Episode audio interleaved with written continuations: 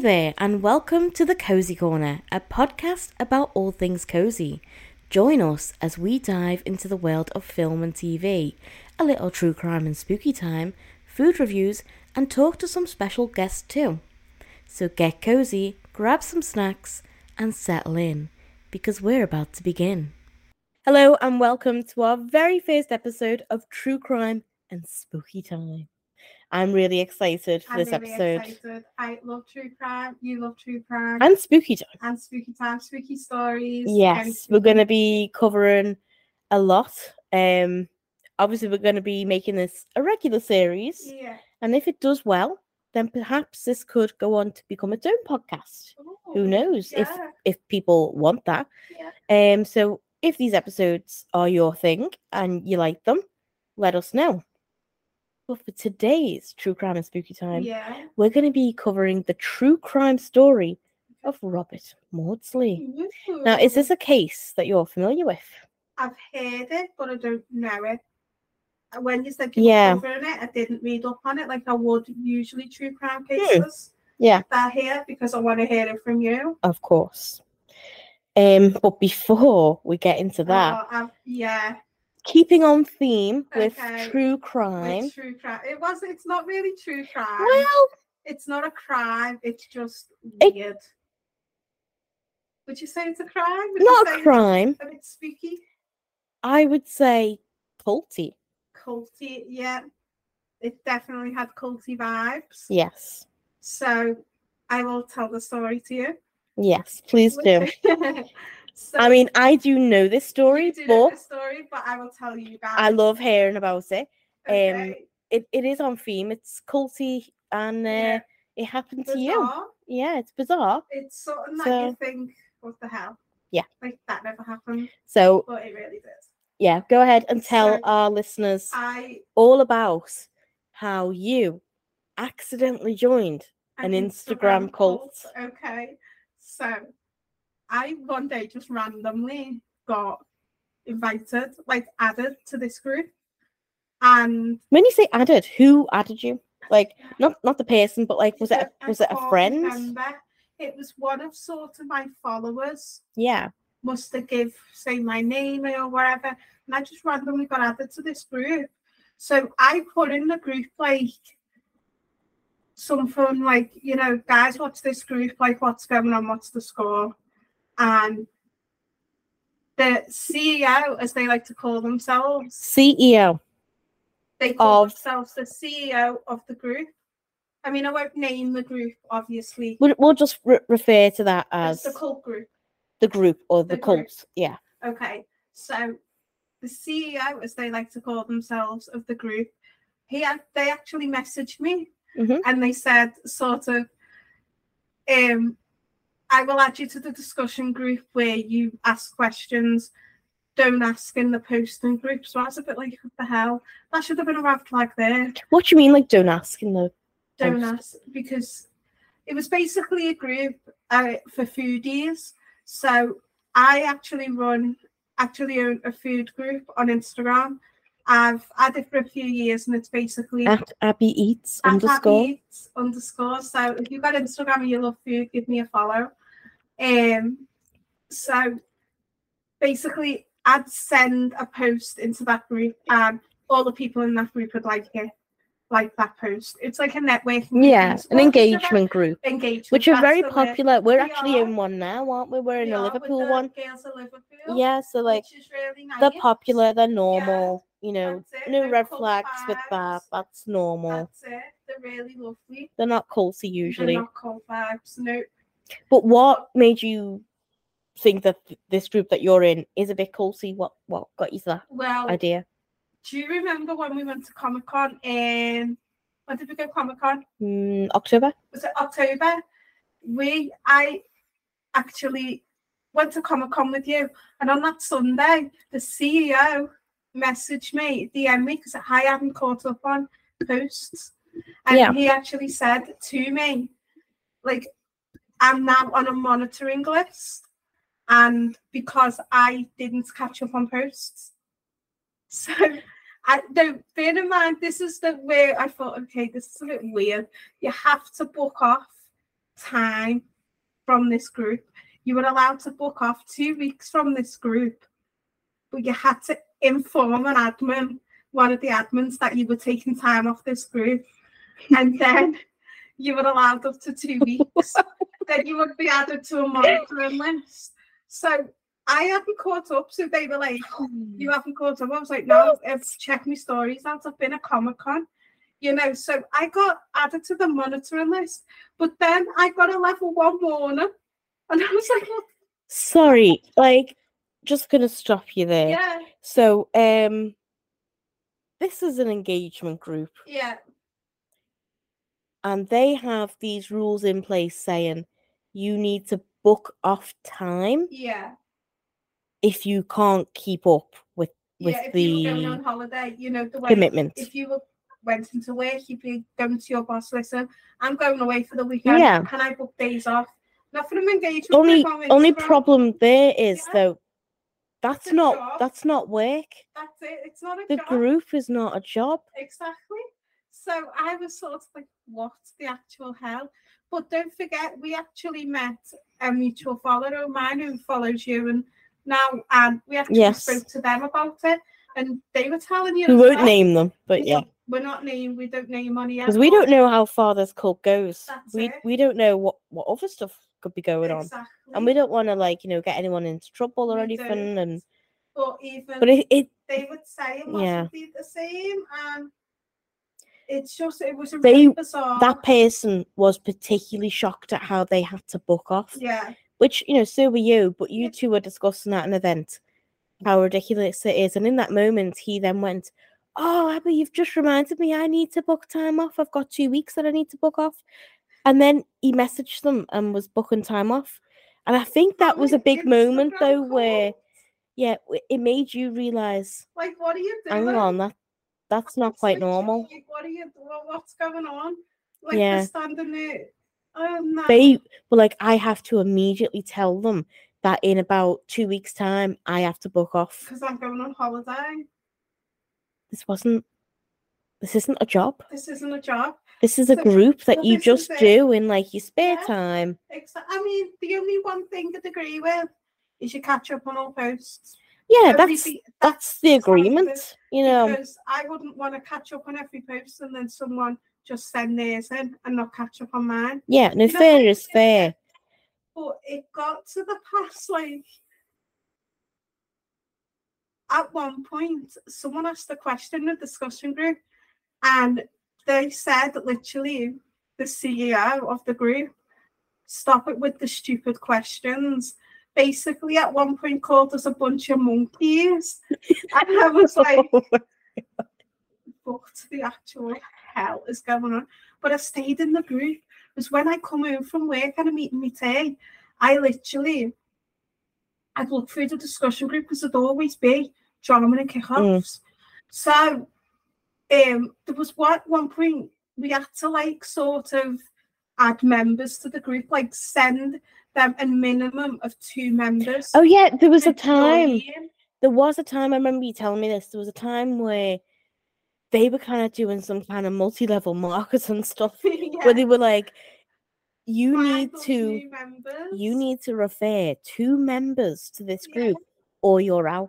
Oh yeah, or you're blacklisted from any of our groups, not just removed from the group, blacklisted, Blacklisted. from any of the groups. So then, I, I mean, I'm not taking time. That's a massive red flag. I mean, yeah, there's already been red flags. First of all, they're seeing it as a full time job. Literally, Yeah. just for the vibes, as in like, The vibes. just for the What? vibes, The cult vibes. Because I've always wanted to be in a cult, you know. oh my god, Abby. a witch Abby! Cult, a witchy cult, Yeah, but there's a difference between a witch cult, and an and cult. an actual cult. yeah, I get that. But Just watch any Netflix documentary. Yeah, Well, it was just really strange, wasn't it? And then, Yeah. so I wasn't taking my time. And boxing people going, "Oh, do you want to join this group?" No, No. So that's- people. They then No. told me you haven't sent any members to the group. So I was like, listen, I haven't got the time. I'm not begging people. No. They told me to go on popular foodie hashtags and DM people who were active so I was like, I'm not doing that. No, no. I mean that. I just want to say that kind of tactic is very popular in cults Yeah. to get people to recruit other members. That's On exactly- TikTok, Yeah. I've seen a lot of like Scientology yeah. um TikToks where people have been like recruited by Scientology um cults. And you know, that is like a multi-level marketing tactic, but it's often Yeah. used in cults to gain more people. You know, you ask one person to get two people, then Yeah. those people to get two more people, and so on and so on. And that's how you build the cult. Yeah. And to stay in that cult, you have to find more people, Exactly. and that's how they expand. I think that's when I thought, like, come on, this is ridiculous. Yeah, that's when it hit you that like this isn't a normal group. It it was what hit me more. is I'm like, what the hell's going on? This turned out starting from like, what the hell?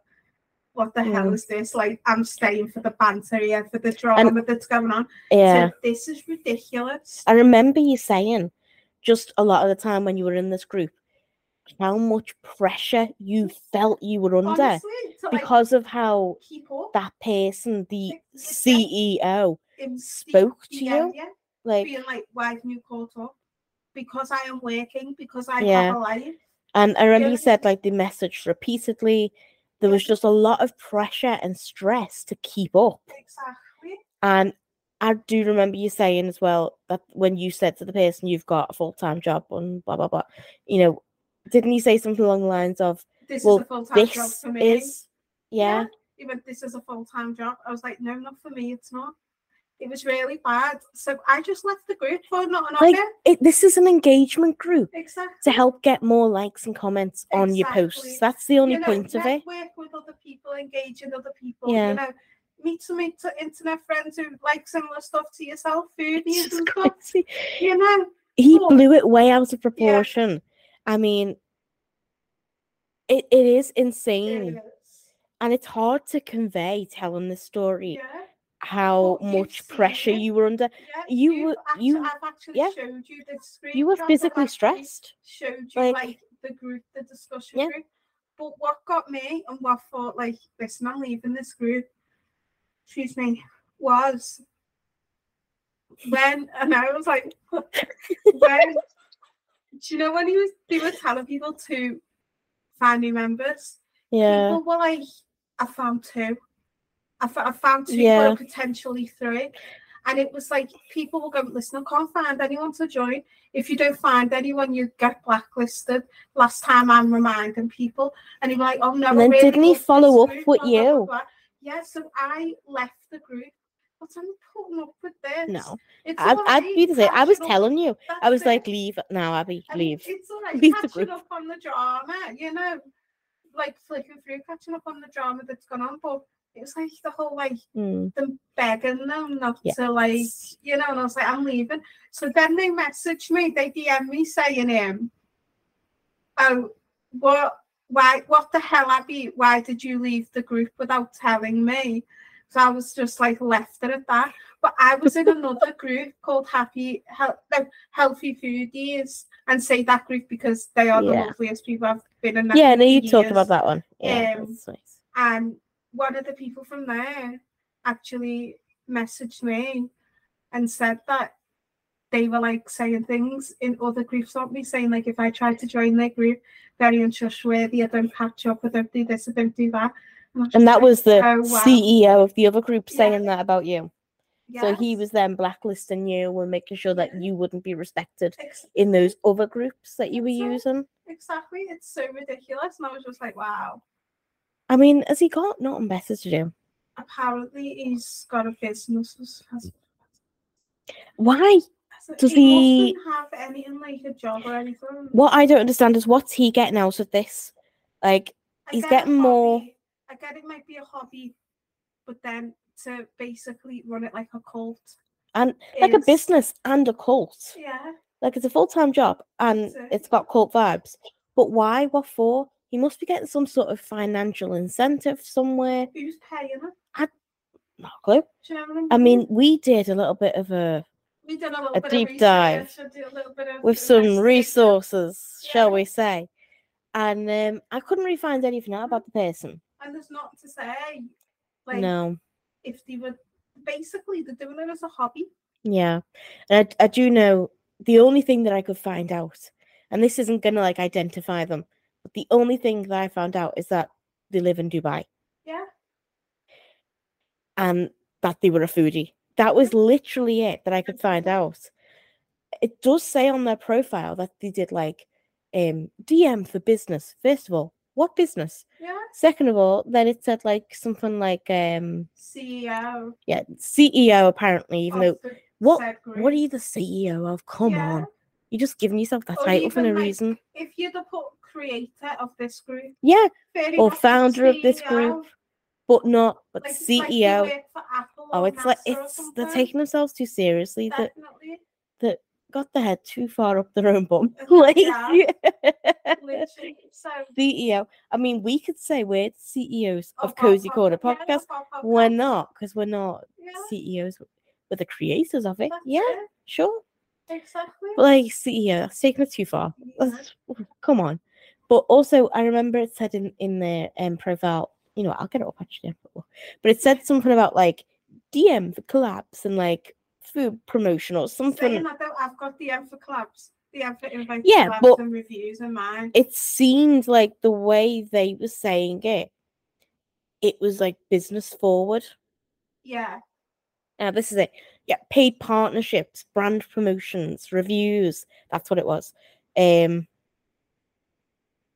CEO and proud owner of the group. Yeah. Um DM for business, paid partnerships, brand promotions, reviews. It's not Like and then looking at their content, going off of this person, they've got how many different engagement groups? They Yeah. run a lot, don't they? But you don't have hardly any followers. Well, I would think, right, if he's running the, these engagement groups, he's got to have millions of followers. Yeah. He's got um nine and a half thousand followers. Yeah. Decent, yeah, but like, you know, it's Yeah, nothing, nothing that's it. great, is it? Like, It's not nothing great. fantastic. It's not like, oh wow, he knows what he's doing. Yeah. Like, I mean, I've got, I don't even know what I've got. I'm gonna have a look what I've got. What have I currently got? Seven thousand. Yeah. So just over seven thousand. That's it. That's all right. That's decent, Exactly. you know. But You, we don't do it for the followers. No. We do it for because we enjoy yeah, content. but looking at their content and how many food groups they run and different groups, Yeah. you would think if they're doing something right, Yeah. then they're gonna have those followers. And if he wasn't recruiting those, like getting people to recruit two more people to be in those groups and to follow him, then What's he doing it for? Exactly. maybe is he doing partnerships with like foodie brands and then to be able to get more likes on his own posts he's created these groups But wouldn't you have to post about them foodie brands? well he does post but not But not a like lot gifted or ad. no You know, not saying that. not an awful lot. up with someone. street food he'll do a review on some street food it's it doesn't appear to be gifted Yeah. he's done some burger chains some stuff in malaysia like i'm not seeing a lot of collabs That's it. as far as I can tell. At least nothing has been labeled as gifted, as far as I can tell. So what's he know what doing? what's he doing?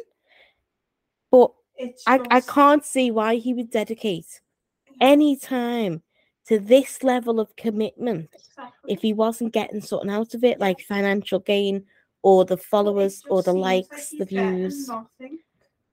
Because yeah, You know. it's just it's- not it's really adding up. And it's weird. But I'm glad that you left it I am too. because you were getting very, very stressed. I With it. It was taking over your life. It was. and our conversations primarily became about them. And because I literally anything that's gone on on screenshots. Yes. And I guess what's You're like, there's drama again. This. And they, he did constantly talk to everyone in in that group as if they were just a piece of crap. Like yeah. you, all were really talked down to, mm-hmm. and the pressure you you were put under. with That's the it. The I know, but lists, you know, the the warning lists, like yeah, yeah, yeah. I said, you know, that was just like, mental. If you didn't, one, what was it? If you didn't keep up, what what was the first You know, thing? the level one warning, a level Mhm. two. I think there was a level three, and then you got Yeah. immediate remove. Okay, why is he taking it that seriously? It's an engagement group. That's it. Why?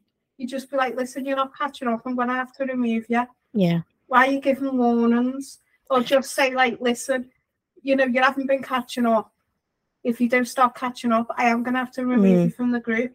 yeah, Fair enough. Why are you giving like free warning? You know, yeah. No, it's it was. stressful. It just felt like it was just blown out of proportion completely. It didn't But need to be that though. serious. It did provide some entertainment for us for a little it bit. did. It, It did. I have to admit that it I did. Like we were entertained by that. We were. It But- was like the little updates of the day. Yeah, you'd be like, "Oh my god, there's more drama," and you'd tell me all about it. But yeah, I'm glad that you left it because it was starting to affect you. I remember it you telling me about that. Yeah. And as soon as you left it and you were like free of it, I mean, they did contact you to try and bring you back and make And sure you didn't like, didn't want you to escape the That's cult it, and tell the world. I was like, guys, no, which I am now. Yeah, they did try and convince you to stay, Yeah. even though you were like, "This is toxic. I'm leaving." They still tried to convince you to stay, and then since you've left, I remember y- you've been saying that like it felt like it was a weight lifted off. Yeah, it Yeah, did. you it know. felt like proper relief Yeah, leaving the group. It was just, it was mental. it is. It is mental. Well, I think that brings us nicely. Yeah. Like into some- into some true crime. event. Yeah, that was a nice little warm up. And now we're going to get into the case of Robert Maudsley. So get cozy. Yeah. You got your blankie. You're all cozy. mhm. These are actually they're from Dunelm. So I soft, like aren't they? them. Yeah, yeah. And I think they're only about ten pounds, something like that. Like, Okay. it, yeah, it, they were reasonably priced. This is my blanket for from now. I'm playing it. yes. Um. Anyway, enough about blankets. Okay. So, trigger warning for those who need it. This episode includes mentions of murder, suicide, child neglect, abuse, sexual offences, rape, and graphic violence.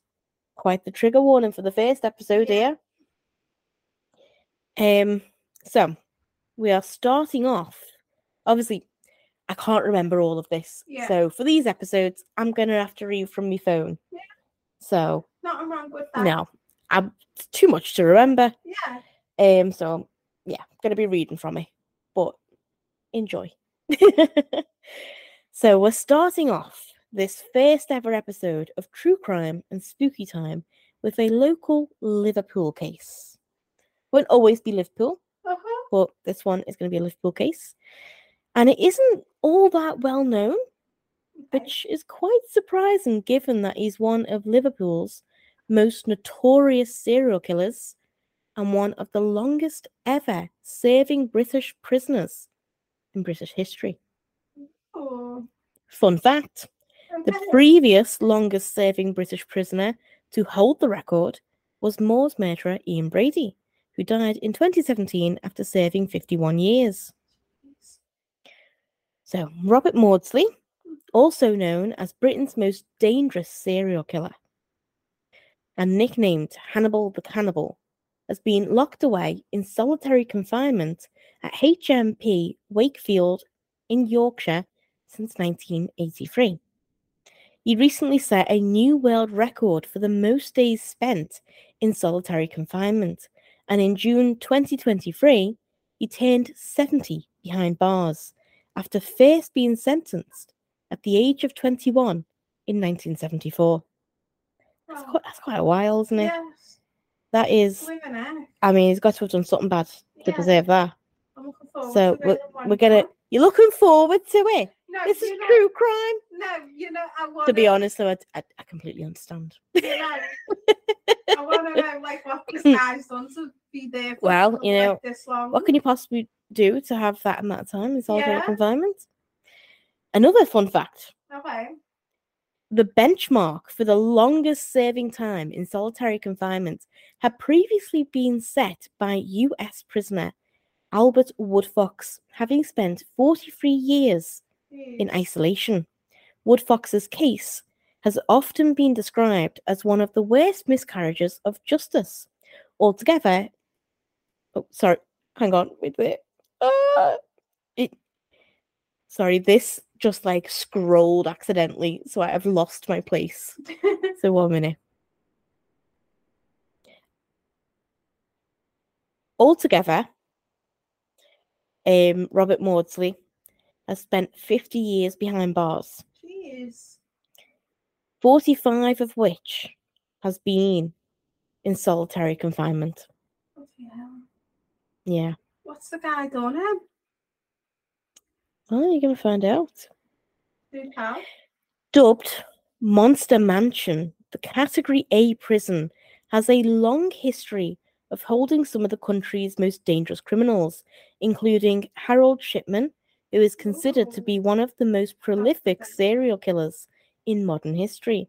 But perhaps that one is for another episode. Yes. hmm So Maudsley is considered by prison officials to be too dangerous to mix with other inmates and is confined to a bulletproof glass cage underneath the prison for 23 hours a day with one hour of daily yard time dedicated to exercise. I'm not going to lie, that's more than me. Um, the cell has a concrete slab for a bed, table and chair. He's got a table and chair made of compressed cardboard.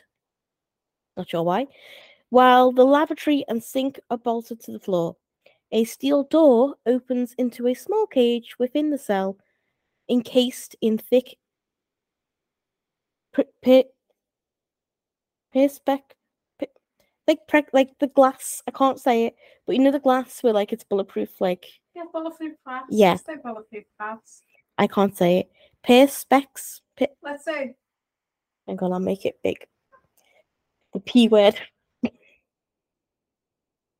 perspective. Yeah. I'll go with that. So that, yeah, okay. Um, with a small slot at the bottom through which he has passed food. The glass box he resides in apparently has a striking resemblance to the one which housed Hannibal Lecter in the famed film Silence, Silence of the the Lambs. Lambs. I knew you'd love that reference. So, Love that film. what could possibly warrant such a solitary punishment for this killer? Well, we're about to find out.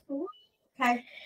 Robert Maudsley was sentenced to life in prison after murdering four men, most of whom were child molesters, and the majority of his killings took place when he was already behind bars.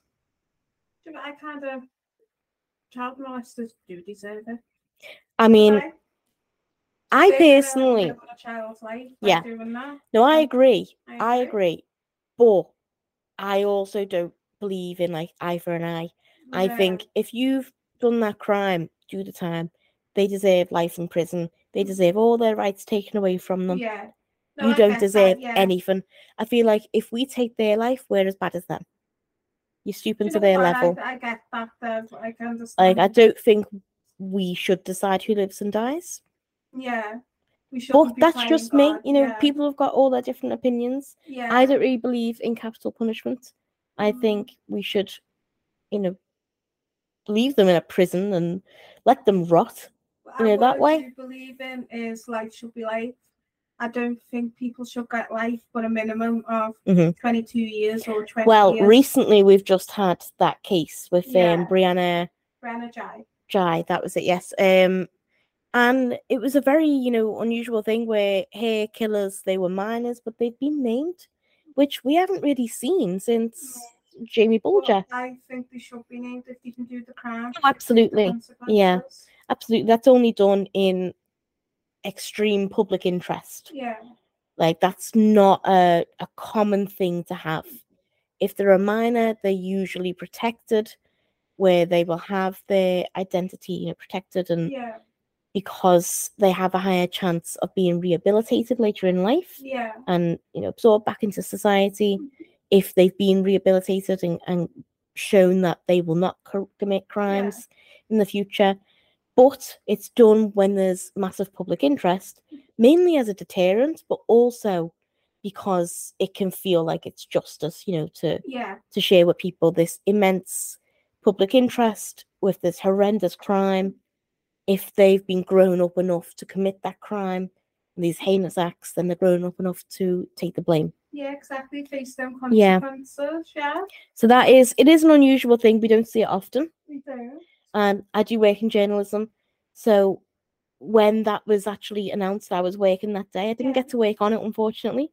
So I was busy working on um some other kind of like documentary piece. So I didn't get to work on it, but I did get to see a lot that was going on, and we were all on edge waiting for that judge's verdict. Yeah. And they said um sentenced to life in prison, twenty years, and then twenty-two years. That's not life. But technically, it is because there's such a thing. You can actually get full life in prison. That's called a whole life order, Yeah. Like can get that. Lucy Letby got, Yeah.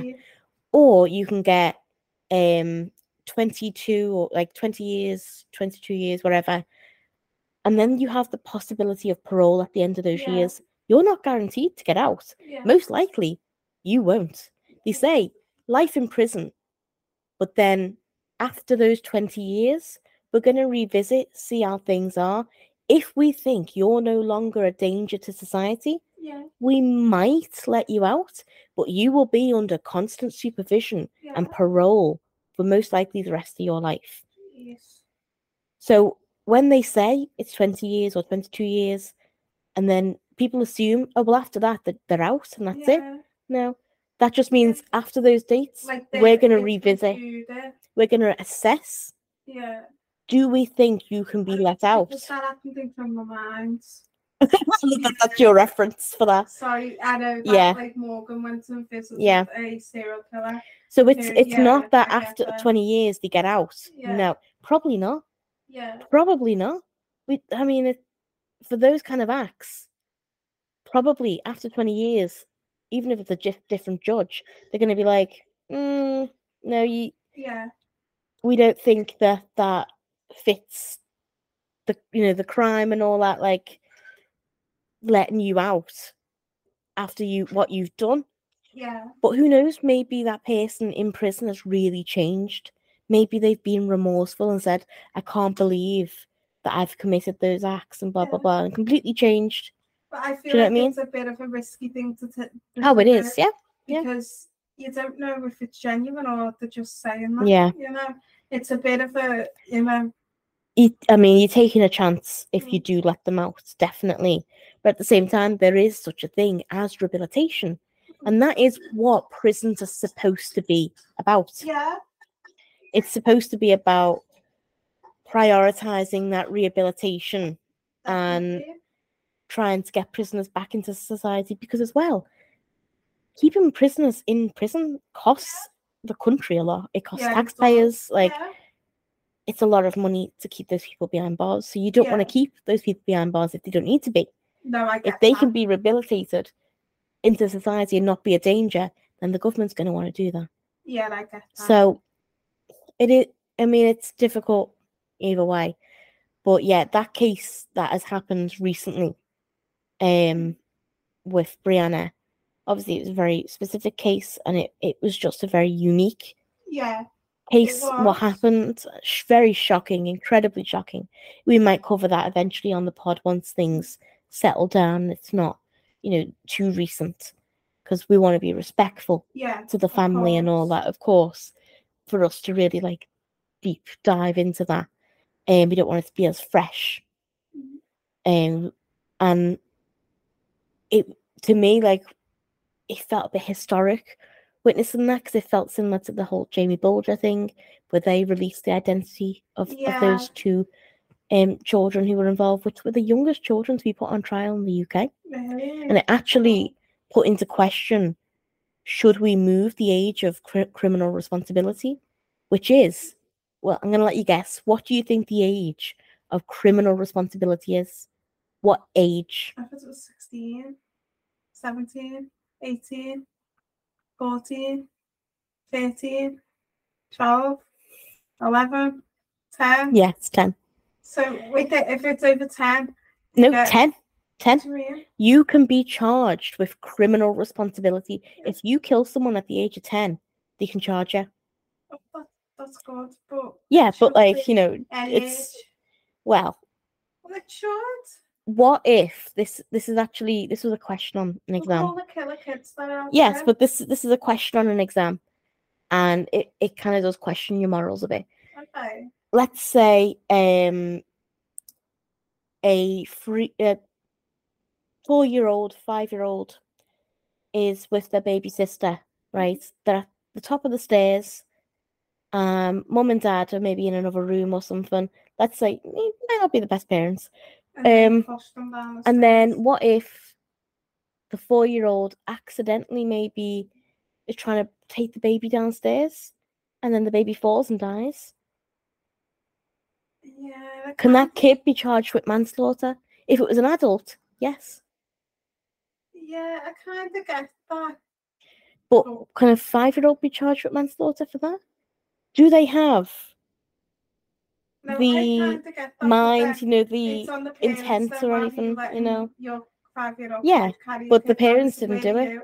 parents Yeah, didn't don't do it? know, but then the If that was a yeah, a sixteen year old, yeah, they would be, they would be getting because they have the responsibility to know better. Mm, I kind of get that. A child doesn't. No, I get what you're saying. But the law now. deems that a 10 year old has the ability to know right from wrong and has the Well, ability yeah. to have responsibility Yeah, and to understand about taking responsibility for their actions. yeah, So it, it did that case with Jamie Bulger, they did question whether they should move that age because they were so young and apparently one of them um when they were sitting on the bench yeah. in there to give their statement could barely touch like couldn't even touch the floor. They were that short. Like how can you kill and rape a boy at that age and yet your feet can't even touch the floor. You're that small. Yeah. it that was a horrendous case and it That was- shook liverpool that. Yeah, and i feel like brianna's case it's it's been very similar. It's had a similar impact on how people have reacted. And it, it was it was incredibly shocking. And it's just not something that we see No, every day. And it shouldn't be something we see, No, like definitely not. Well Go on. getting back to robbie. Um let's see. So he killed most of them behind bars. And we'll get into these men. We'll get into these men and who they were and why they were murdered in just a little bit. But for now let's take a look into maudsley's childhood. Okay. So this case very much raises the question are killers born that way or are they formed by their circumstances? Nature versus nature. Yeah.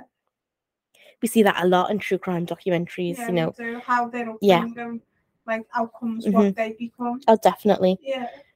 So Robert Maudsley, born on 26th of June 1953 in Toxteth, Liverpool, grew up as as one of 12 children.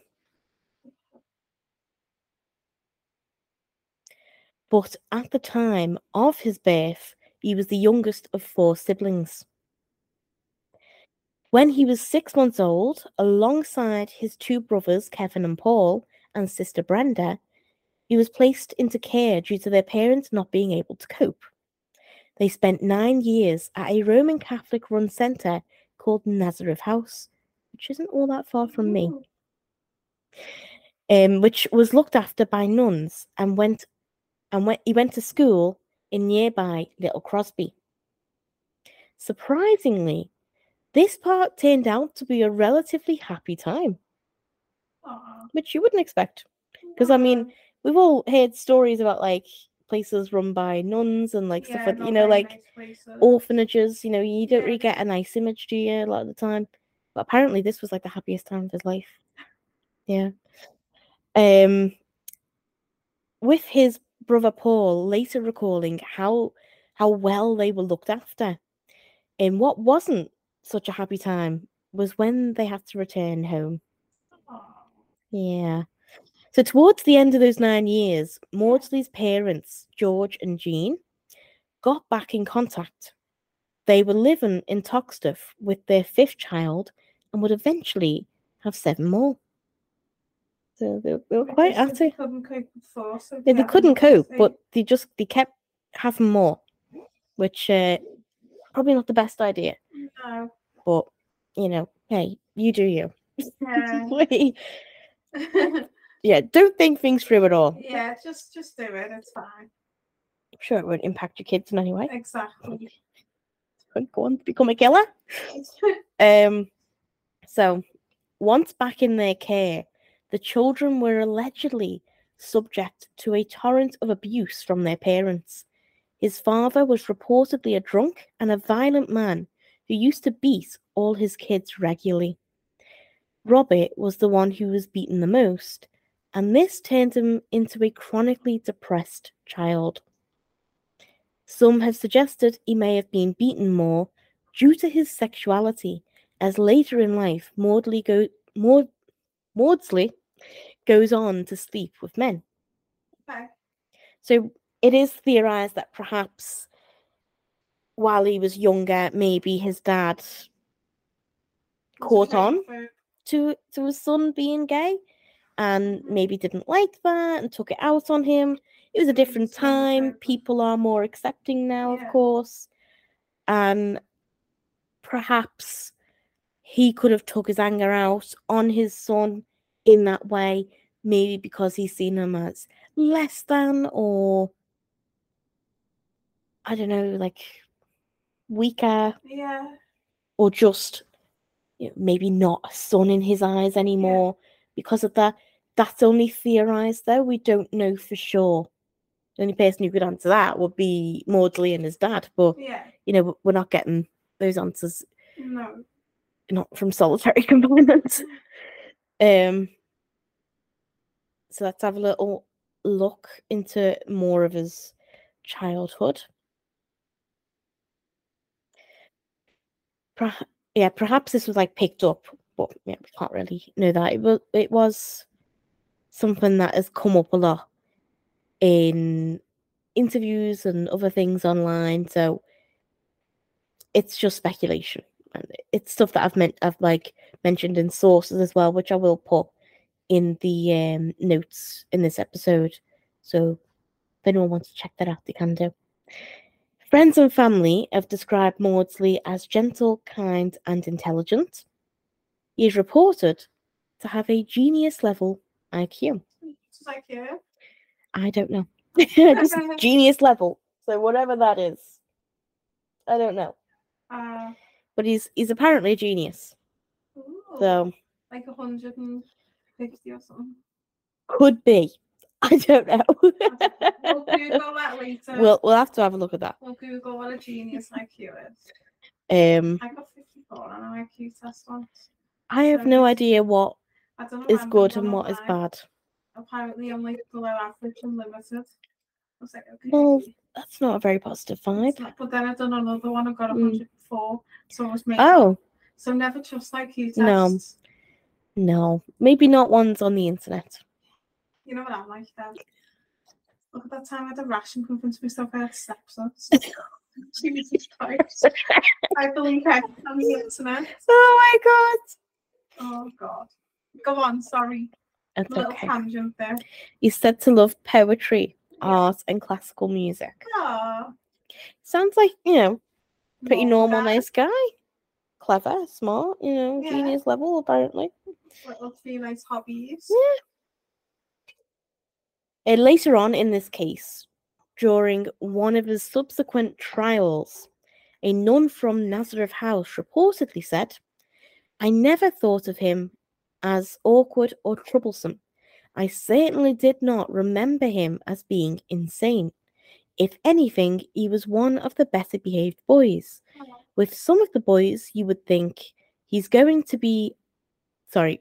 With some of the boys, you'd think he's going to be a right so and so, but not him. I had no idea of the trouble the family had at home. I am so sad to hear what has become of him. End quote. Oh, I mean, that just says a lot coming from the nun who yeah. practically raised him, That's, you know, while he was in woman of God as Nazareth well. House. Yeah. Like, sh- you know, it, it seems a bit more like you can trust what she's saying. Yeah. It sounds like, and and she didn't think he he sounded like he was going to come on to be you know A killer. become a killer. In order to safeguard himself from the beatings at home, Robert would hide for days, and when he would come back, he'd be pe- he would be beaten more severely. Robert would also go on to claim he was raped by his father at a young age. It hasn't been confirmed, but it is something that he said. According to crimeandinvestigation.co.uk, Robert himself said, quote, All I remember of my childhood is the beatings. Once I was locked in a room for six months, and my father only opened the door to come in to beat me four or six times a day. He used to hit me with sticks or rods, and once he bust a point two air point twenty two air rifle over my back.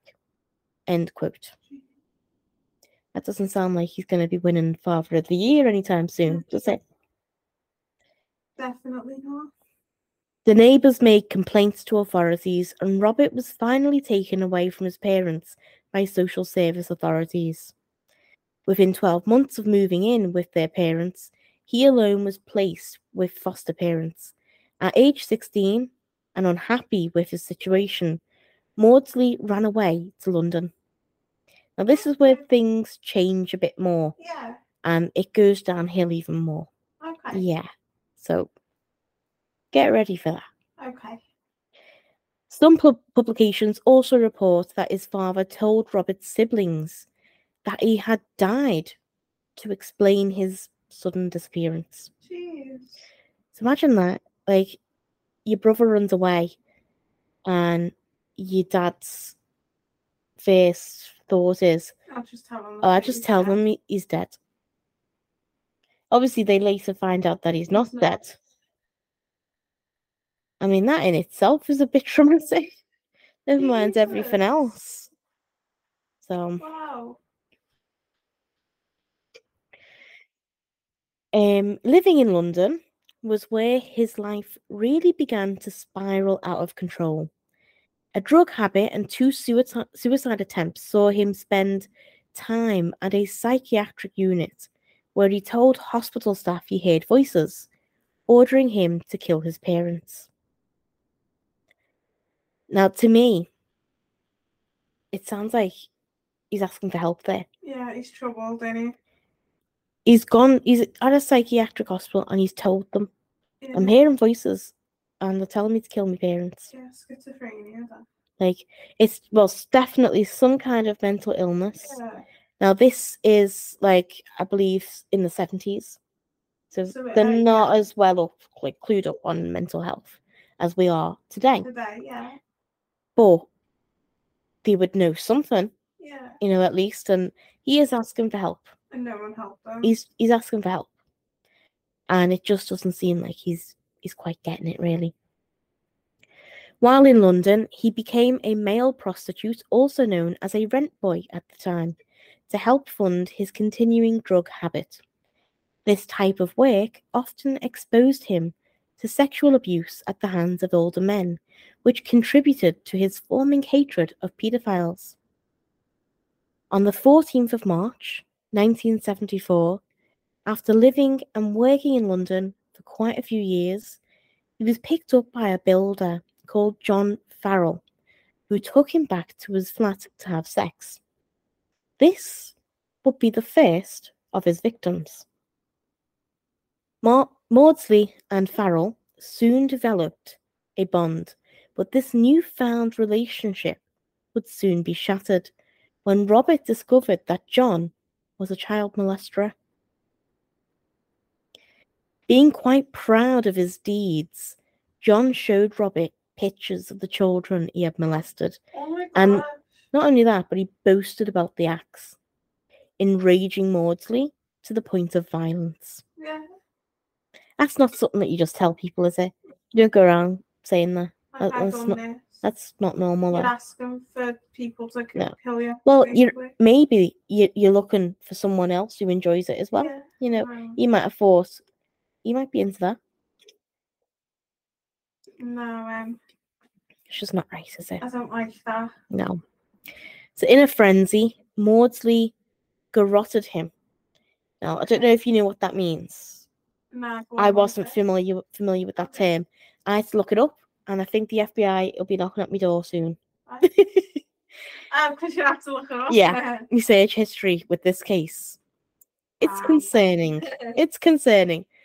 Um, it basically means to strangle someone with a um cord okay. or with something like leather, like like a belt or something. yeah, something like that. Um, but it's a very you know violent act, and because like it doesn't already have like a, a fastening or like where it's rope, you know, like you have to keep hold of it. Yeah. So Jeez. that's that. Um, he stabbed him as well, and What? he stabbed him. Oh, stabbed. He stabbed him as well, Okay. and uh, just for good measure, smashed measure. him, smashed him over the head Jesus. with a hammer, because the two other methods weren't enough. Yeah. Yeah. So uh, he's obviously going Is through it something there. Um. Yeah, As well as smashing them head over strangled, and stabbed them. stabbed, smashed. You don't know if that was like you saw his father in that though, do you? When he was I mean, about all the I think it triggered him in that moment. Yeah, it triggered a him. Trigger. Those memories may have come flooding back, maybe even blocked it out until that point. Yeah. The fact that he went into sex work makes me think he wasn't like put off by what previously happened in terms of rape. Yeah. He could still maybe find pleasure in sex and, and was all right with doing it. Or perhaps he was forced into it from desperation. Yeah. But either way, he was continuing on with sex work. And then obviously through that industry, he's found this man who's showed him these disturbing images, which has triggered something from his past. You know, Yeah. that trauma of what he's seen with his dad and the beatings, the molestation, the abuse. And I think in that moment, he's just crap. He's just crap. Yeah. Yeah. He's just completely Something just twigged. broke in that Yeah. moment and freaked out and killed him. But then to go on killing more people. Wow. He What's I'll, we'll get to that. Go, go, go. Go, go, I'm go. very interested. Um oh and and Garrot Garrot Gar- I can't say it now. Garrot Garrot. Garrett. No, it's not Garrett. Is it That's someone else. not? Um, okay. um garrot garroted. Garroted. That's it. Oh, I thought you were talking about the name. No. So you're talking about when he grotted them, that's what he does. yeah, Yeah, okay. It can also be wire or it can be cord or like leather. Something like. Okay. I just want to clarify that wire can also be in there. Um, shockingly, Maudsley immediately handed himself in to put to the police Oh and confessed to the brutal murder, pleading for psychiatric help, claiming he heard voices in his head telling him to do this. So again, asking for help. Yeah. Mm-hmm. Held on remand before being declared unfit to stand trial in 1974, he was sentenced to life in prison. Mm-hmm. Maudsley was jailed for life with the recommendation that he should never be released and sent to Broadmoor, a high security hospital in Berkshire for the criminally insane. So it seems like Yeah. great, they're trying to help him. He's not going to a prison prison, he's going to like a hospital. Yeah, where high you'll security, yes, I get You'll the serve his sentence and hopefully get some help. Yeah, Well, this sounded good so far. but it's not. A feeling it's not.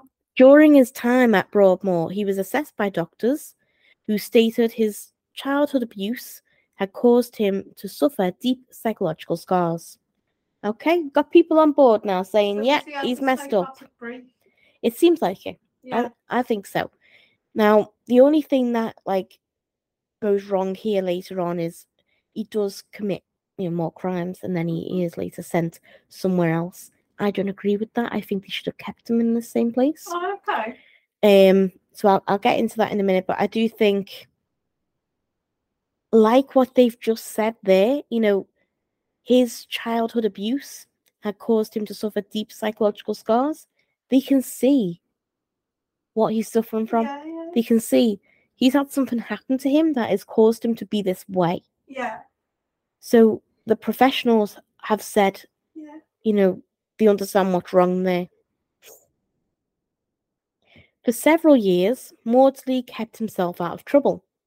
But in 1977, at age 24, Maudsley and another inmate at Broadmoor, David Cheeseman, great name, dragged convicted paedophile and fellow con, David Francis, into a room on their ward.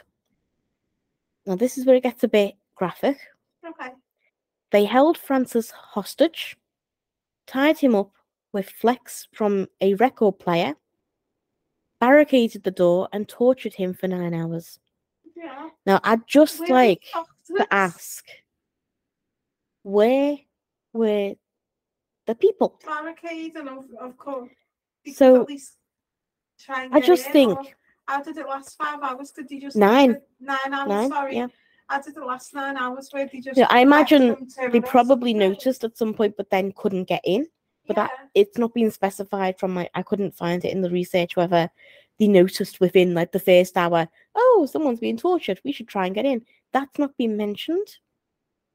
So I couldn't find that information out. But apparently, for nine hours, he was tortured. This guy was a paedophile. Yeah. and we know Maudsley doesn't like Despise, yeah. you know. Um. So yeah, it, it does beg the question: How was he able first to do that? Yeah. W- was he not being supervised? Yeah. Not just one, but two of them. Yeah, two of them took him into that room and tortured him. Yeah. How was that possible? Was there no supervision? Yeah. This is a hospital for the criminal insane. They're criminals and they're insane. Like stuff is bound to happen. Why were people not Exactly. expecting something like that? Maybe not from him, but from someone. Yeah. You need to be on the lookout for it. Yeah. Definitely need to keep an eye on the Yeah. So author Geoffrey W- Wans- Wansell, Wansell, Wansell, we'll go with that, wrote in his book titled Pure Evil, quote, They held his body aloft so that the staff could see him through the spy hole in the door. According to legend, Francis Francis's body was found with his head cracked open like a boiled egg. Sorry. Jesus Christ. Sorry for that was not what I expected. Just a disclaimer, we do have a morbid sense of humour. For those who might be concerned. like when I get a bit like nervous or anything, I do. I know the response is to laugh. Yeah. Yeah. Mm-hmm. Right, so I'll pick up I from uh, like a thing that I'm expecting you to say. But go on. I'll pick up from boiled egg. And with a spoon hanging out of it. As his head. In reality, Whoa. Maudsley did not eat any part of his victim's brains. He was like branded to be like, oh, he's a cannibal. He's a cannibal killer. Yeah. He, he just shoved the spoon in there. Like he didn't actually eat anything. It's messed up, don't get me wrong, but he didn't eat anything. Part of a person thinks no. a, shove spoon in someone's He is messed up. He's gone through a lot. I'm not defending him, but he's gone through a lot. That's really not. Oh He needs God. help. One prisoner, this is still part of the quote. This Okay. bit. One prison, one prison officer who worked with him explained that Maudsley had, in fact, made a makeshift weapon by splitting a plastic spoon in half to create a rough pointed weapon, so a bit like a shiv. Yeah. He then chilled. He then chilled his fellow Broadmoor inmate by ramming it into the victim's ear, penetrating the brain. Inevitably, the plastic spoon blade was covered in gore, which was alleged to be his brains. End quote. Ew. It is. It was later confirmed through an autopsy report that the brain-eating rumours were completely untrue. Maudsley was convicted of manslaughter and sent to Wakefield Prison after trial. I don't agree that that should have happened. I think he should have been kept in Broadmoor. He should have been kept at Broadmoor and kept in isolation. Probably in solitary confinement in Broadmoor until a later date, Mhm. and then ensured to not be mixing with paedophiles, Yeah, if that's doable. that's it. But anyway, Maudsley was then moved to, so he was moved to like the you know maximum security Yeah. Wakefield prison in Yorkshire, where he would go on to claim two more victims. Yeah, Maudsley. Hmm. Feeling sorry for you when you were a kid, but I'm kind of. Hmm. I mean, it's not great. I'm not defending him. Yeah, He he's done a lot of bad things, but I don't think it was all his fault, really.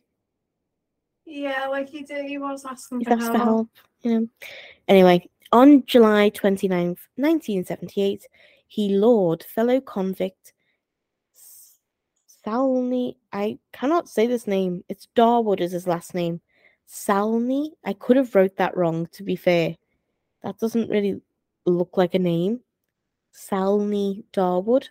Let's just go with Darwood. Okay.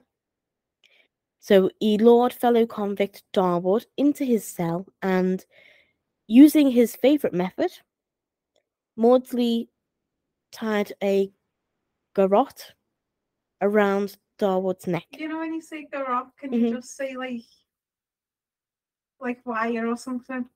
Okay. Okay, because Is it too disturbing? No, no, I just Okay. know what you mean then, because of part was gonna be like, what's that? And then I realised When I hear the word garrote, you to be like grotty, like dirty. what I You know? think is like similar to like gouging. You know, like Yeah. where you gouge out someone's eye, Yeah. like but a bit more violent, like a, yeah. I don't know why I'm doing that motion. Um, I that's what I picture. So when I looked it up, I was like, oh, that's a very different method to what I was imagining. And then it did make me question, why am I imagining this? yeah. What is wrong with me? like, oh my god. Honestly, search history, like I said, it's a bit concerning.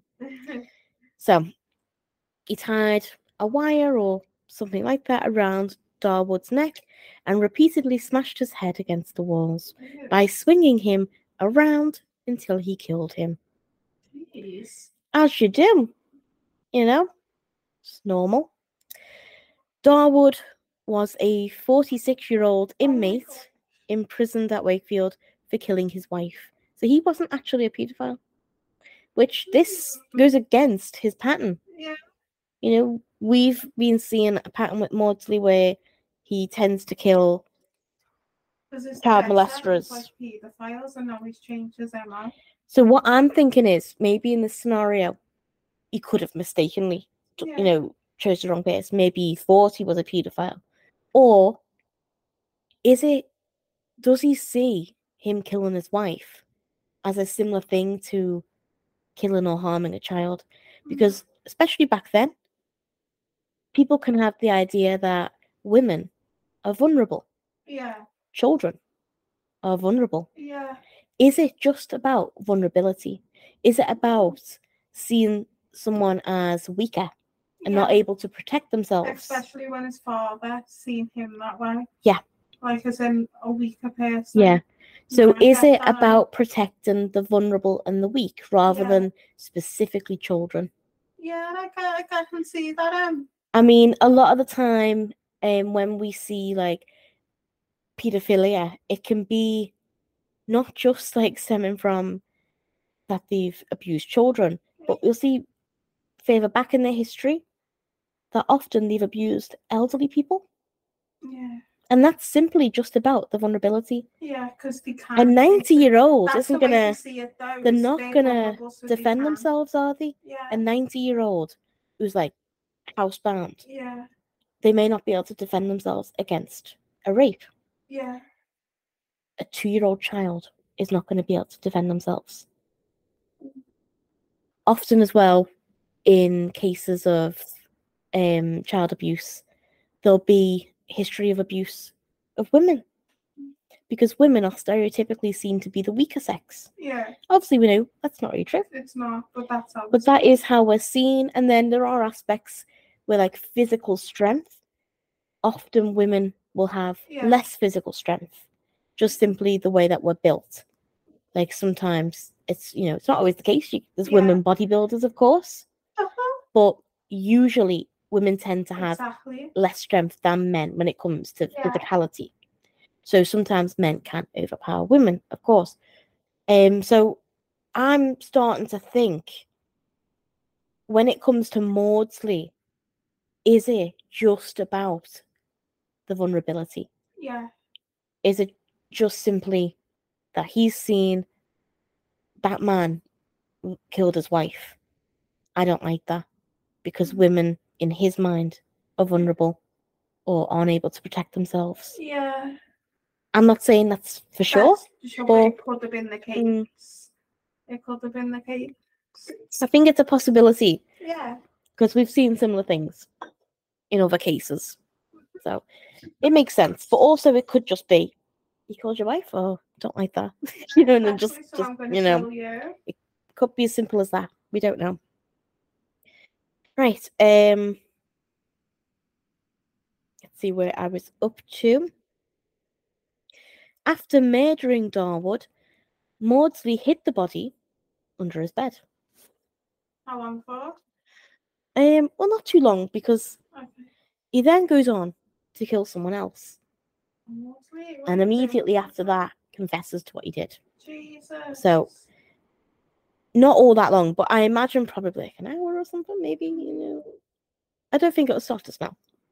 yeah. because literally immediately after this he was he was actually reported to be attempting to entice other inmates to come into that room to see because no because he wanted to kill them he wanted to kill someone else but it seems like he's still targeting child molesters because on the same day Maudsley Maudsley the name Maudsley would also kill um again having failed to get other inmates into the cell he decided to take matters into his own hands and seek out a known child molester, Bill Roberts, aged 56.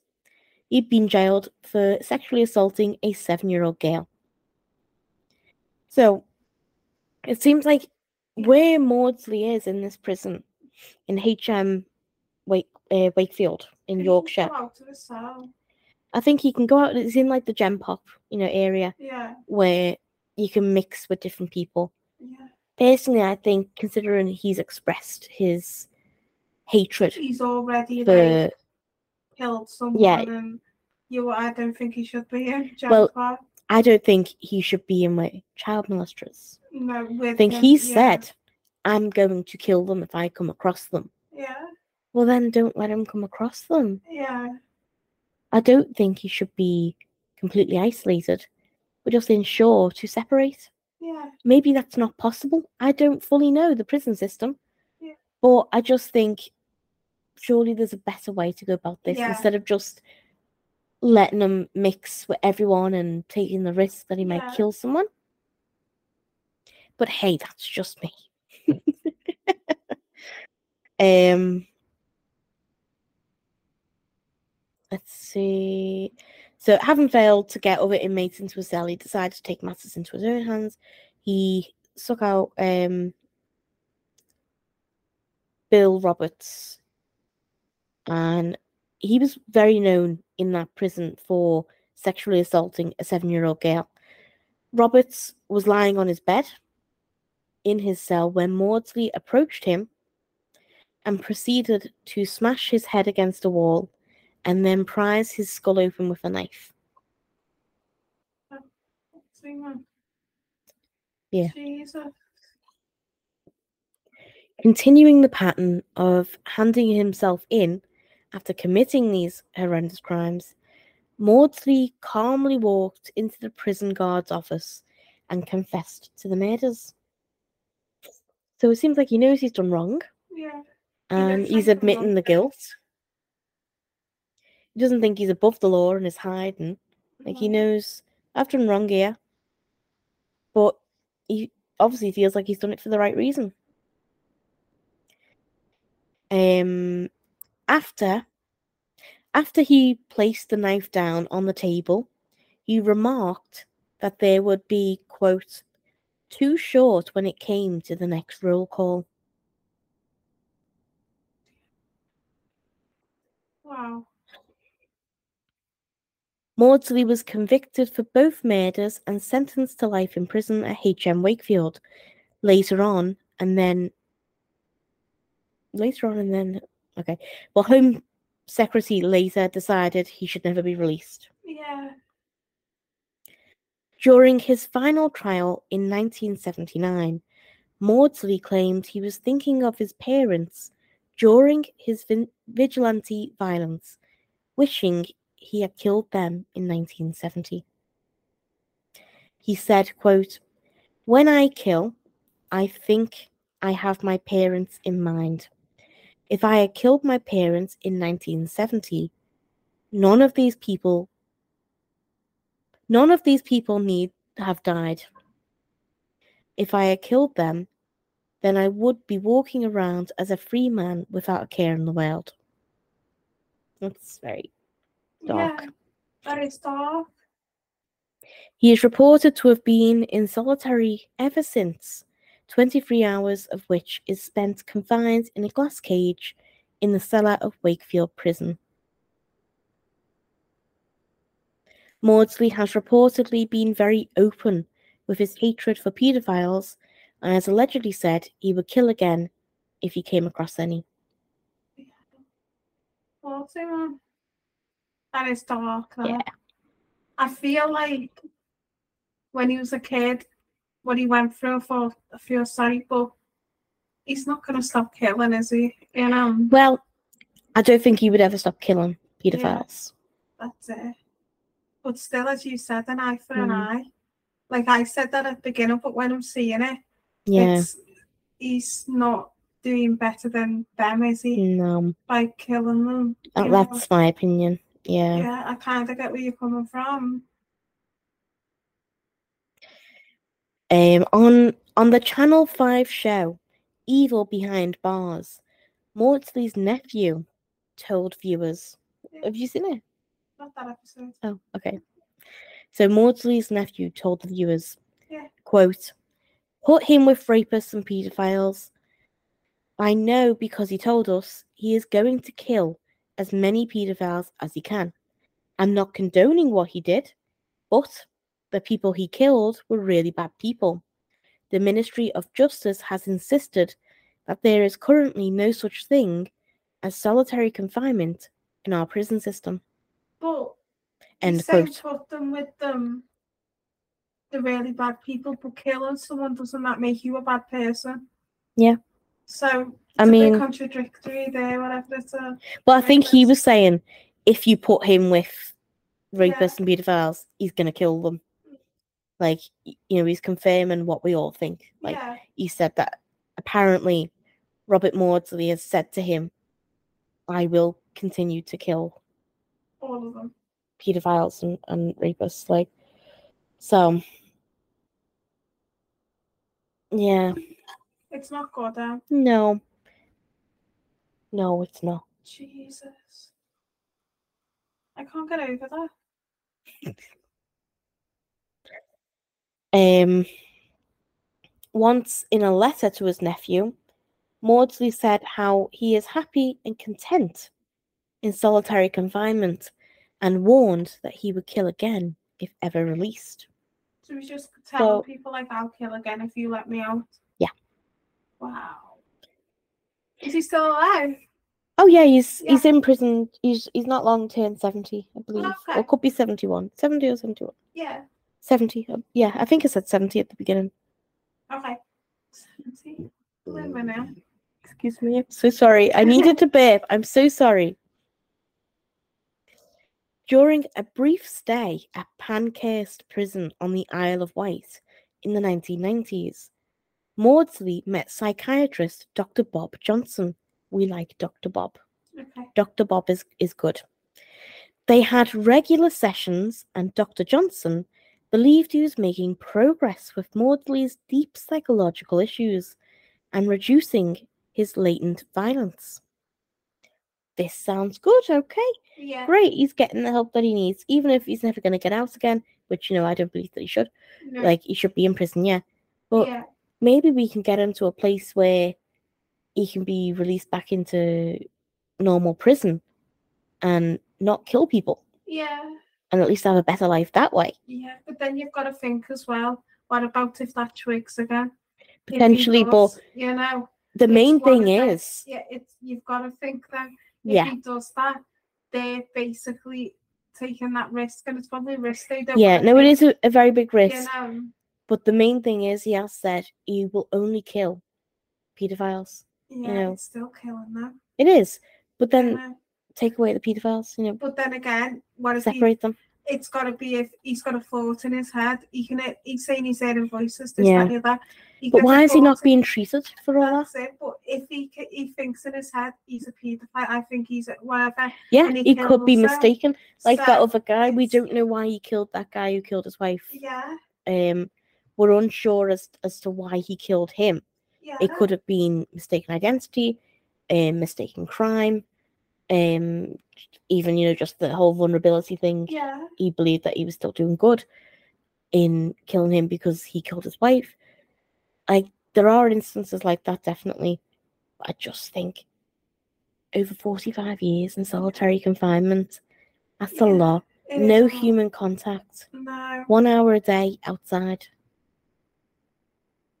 Yeah. You're not allowed. TV. You're not allowed music. Nothing. If he's still there, go let me out and I'll kill people. Let me out, I'll kill people. But they're not gonna let him. No, but you know what I surely there's mean? got to be something else than Yeah. solitary confinement. There has to be Mm. something else. That's it, just that itself. Solitary confinement Yeah. would mess a person up. Yeah. I don't think you should be in there. But that's just my opinion. Yeah. You know, I'm not saying I'm definitely right. yeah. It's just this case is very weird, It's Unique. controversial. controversial. There's a lot going on, and everyone's going to have different different opinion. Yeah. You know, that's why we want to talk about it. Yeah. Get people discussing these kind of opinions, and mm-hmm. you know, can we make a better prison system? Even is Yeah. that possible? Because I don't think The prison systems. I don't. Well, I feel like there's drawbacks to it. Like rehabilitation is supposed to be a priority, Yeah. yet we don't really see that happening. No, we And how is Maudsley supposed to be rehabilitated Exactly. with no human contact? Yeah. At this point, he is talking to a therapist, but Yeah. we'll get into it in a minute. Okay. That stops. So all the help that he's offered, it just ends basically. It's very abrupt. Jeez. So why give that man a little bit of hope that he can get better yeah, and get help? to just stop just it. take it away. Why do that? What's the point? Like rehabilitation is supposed to be at the center of of the prison system, and yet you're keeping this man in solitary confinement. It's over forty five years now in solitary confinement, one room every day, Yeah. no human contact, no entertainment of any form. You just sit and staring at a wall for oh. forty five years Wait a minute, Yeah. because of what your got- mum and dad did to you as a kid. Yeah, I get that. And you're just alone with the thoughts and the thoughts messed Yeah. up. Yeah. that would drive a person crazy. There's Yeah. been studies people have done on solitary confinement Yeah. where they've left people like in rooms, you know, and studied them. And after so many days without anything, just a, a bare room, people start to hallucinate. Yeah, yeah. I would. And he's been in there for 45 45 years. If he wasn't crazy before he went in, Yeah, he sure, certainly is now. now. Yeah. So anyway, getting back to Okay. to Dr. Bob. We like Dr. Bob. Um, I have wrote him down as Dr. Johnson. I want to call him Dr. Bob. I feel like I know him now. I've researched him. I feel like we're on okay. we're on first name basis, okay, Bob? Okay. um, so Dr. Bob said about his sessions with Maudsley that it was his duty to discover why he had become a serial killer. Yeah. You know, he felt like a commitment to try and Yeah. help this man. But suddenly, after three years, the sessions were abruptly stopped and Maudsley was returned to Wakefield Prison, you know, where he killed some people, two Yeah. people. It was like a big thing. Yeah. Well, now they put him back there. Okay. Great idea. Um, so, that- so he's remained there ever since. So he's back there now, and that's where he's been ever since. Dr. Johnson did try to contact him several times, but his letters went mostly unanswered until he received received a free worded message in the post simply reading, All alone now. Oh. So he's all alone. Yeah. I, I think with him being in solitary confinement, then, I mean, he's been in it for quite some time at that point, And he was getting some help with Dr. Bob, but he's not allowed to see anyone. Yeah. So we can't continue to see Dr. Bob. He tried writing him a letter. He was tried writing him a few times, but that's not going to be the same No. as getting not. in person therapy sessions, like intense Yeah. therapy sessions to help with these deep psychological issues. I, I just, to me, I feel like the prison system's really failed him. Yeah, definitely. I think, yes, this man is not going to be fully rehabilitated. No. Of course not. No, not after what he's done Yeah. and the potential for what he can do. But he needs something. But he's still a human being. Exactly. Yeah. He deserves some kind of help, Yeah. some kind of relief from his mental anguish that he's Yeah. going through. He needs to go to psychiatric hospital. Yeah. He needs to, I reckon, put him back in Broadmoor or, or somewhere Yeah. similar, have, you know, his prison sentence be served in a psychological unit and be looked after and Yeah. see Dr. Bob. Exactly. Why is that not the answer? Like an option. Yeah, he did kill someone in his last hospital. But they were a paedophile and he was allowed to just like walk around and, and see these, you know, child molesters. Just keep him away from them. Yeah. He's said, he's gone and said, right, I'm going to kill every paedophile I see. Okay, great. You've gave us the exact instructions on how to not let that happen. Yeah. Keep him away from them. Then he's not going to kill anyone. And he can hopefully get better. But then he's still going to be in prison now for the rest of his life. Yeah, but to be fair, I agree with a life sentence. Yeah, no, I agree with the life Yeah. sentence. Don't get me wrong. He has done But horrendous things. you've got to think he's he's not. They probably thought as well if he's killed, he's saying he's just killed. He's going to kill every rapist and paedophile. Mm. But then he's killed someone who killed his wife. Yeah, that Do you did know- break away so from the pattern. that's a bit- No, I, I do. I agree. changed I agree. there. I agree. That is the one thing Yeah. that is probably preventing them from That's taking them out probably what of solitary. reading now, isn't it, Yeah. Definitely. But I do think he has expressed remorse and he wants to get better. Why are we not giving him the psychological help? Yeah. Why are we not trying to rehabilitate? Not to be in society, but just to Help him? Understand. yeah, understand and help him. Like this is obviously a, a tortured man Yeah. with a horrendous childhood Childhood, that yeah. has led to these actions. If he grew up in a stable household that did not abuse him, there is no way he would have turned into the man he is today. Mm, And I do think this case is very much nature versus nature. Yeah. Naturally, I don't think he would have grew up to be a serial killer, Yeah. but due to his environment, he did. It's led to him thoughts. absolutely. Yeah. I mean, just look at what that nun said at Nazareth Yeah. House. She said how lovely he is, and he was one of the most well behaved, Yeah. and she didn't suspect Anything, like yeah. that. And from you know a child, often children can find it difficult to like mask those kind of behaviors. Yeah. So you'd expect that it would come out a bit. And then you see with children who go on to become psychopaths or serial killers, Yeah. they might have signs like hating animals or Yeah. killing animals or hating their brothers or sisters. Yeah. There was nothing like that. No, Nothing. just- yeah. That's He took it. the brunt of all those beatings. Yeah. No one really knows why. His other brothers did get beaten. Apparently, none of the sisters did. Yeah. Or But he got the worst. I don't know how many sisters there were. I know that there was definitely one called Brenda. Yeah. but there was like 12 children so i can't keep track um, I, don't think, I don't think they could keep track Yeah. so for some reason maudsley was the one who took the majority of those beatings why Exactly. Like what did. and then also that in itself to know Yeah. that you're the one getting beat up even though there's 12 other children Yeah. Why me? Sort of thing. yeah why me Yeah. why me?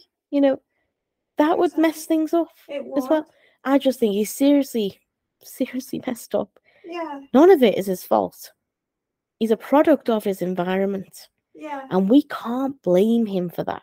yeah, We can blame him for, for like, how do I explain this? We can blame him for taking things too far, yeah, the killing. yeah. We can. Yes, like he shouldn't have done that. Yeah, he understands right from wrong, and He that does. should We've he killed, showed that by taking in. responsibility Yeah. immediately. He didn't wait. He didn't wait No. days or weeks or months or years. He literally killed someone. Was like, well, go, gonna go hand myself in. Yeah, He knew it was wrong, and he wanted to pay for that crime, but he felt it was just to do that crime and then pay for it. So morally, we know that he understands right from wrong. yeah, Definitely. he does. I just think he does. He deserves to continue that help. But Yeah, getting back to the story,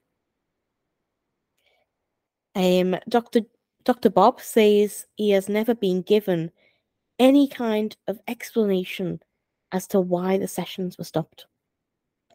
So even you know he was moved obviously from Pancras Prison back to Wakefield at this point. Um, no, didn't really get an explanation as to why he was moved back.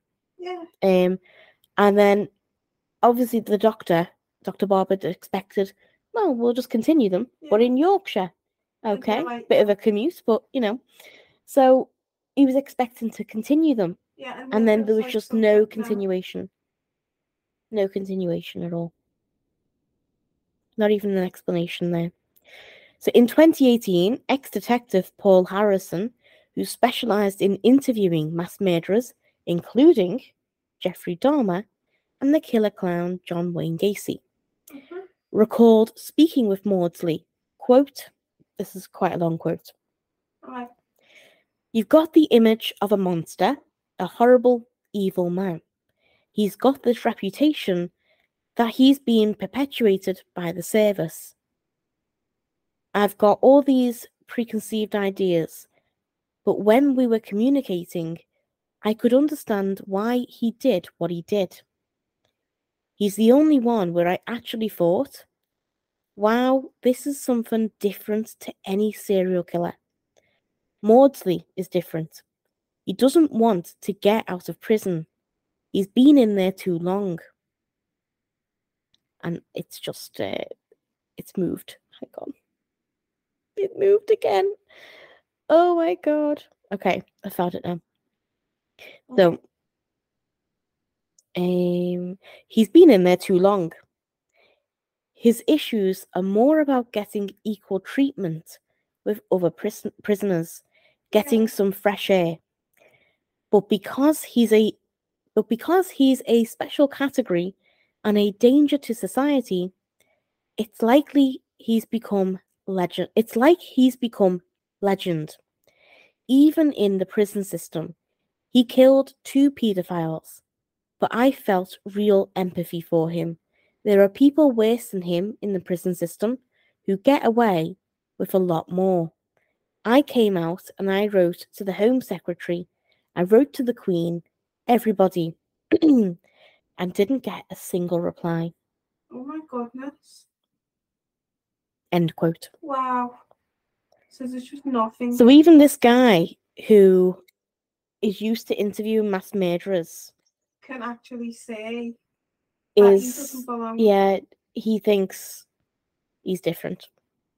Like There's this, just no this is one not out there that's giving usual. him a chance him. So in the year 2000, Maudsley pleaded for an easing of his solitary or to at least be allowed to end his life by taking a cyanide capsule rather than spending the rest of his years in solitary confinement.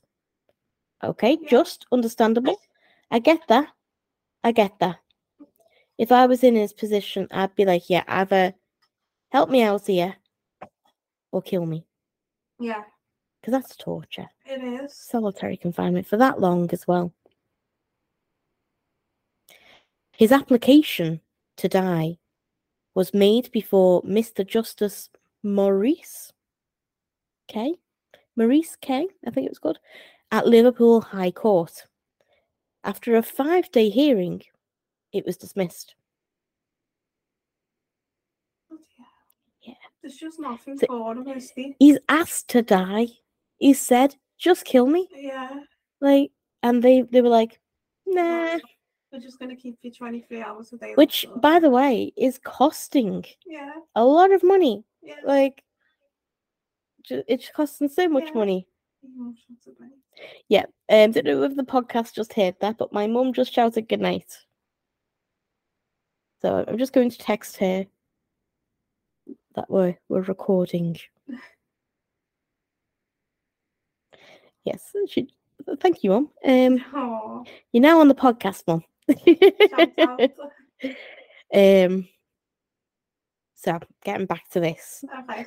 in his pleading letter to the court, Yeah. he wrote, quote, Why can't I have a budgie instead of flies, cockroaches, and spiders, which I currently have? I promise to love it and not eat it. Which did make me laugh a bit. Um, why can't I have a television in my cell to see the world and learn? Why can't I have any music tapes and listen to beautiful classical music? If the prison system says no, then I ask for a simple cyanide capsule, which I shall willingly take, and the problem of Robert John Maudsley can easily and swiftly be resolved. End quote. Oh my goodness. That's actually begging, isn't it? His call for a pet budgie was also denied. Jesus. Now, I'm sorry, but this is just kicking a man while he's down. Yeah. It really is. It's depressing. It is depressing. Like, I just feel like the, this prison system, it's just destroying this man. yeah, And yeah, he's done horrendous things. He's murdered people. exactly. He's not a good man. No, but this, But I'm sorry, he's a human being. yeah, He showed remorse. yeah, All of this has only happened to him because of his circumstances in his childhood yeah, and the horrendous abuse, torment, torture, and psychological trauma that he went through. yeah, Why are we still punishing him? yeah. No, I it. Why are we punishing him for something that his parents did to him and that made him into the man that he Yeah. is? That made him into a murderer? Give him a budgie, for God's sake. People like a little record player you can play the classical He's- music on. He, this is a man that's been in prison Yeah. since the 1970s. Jeez.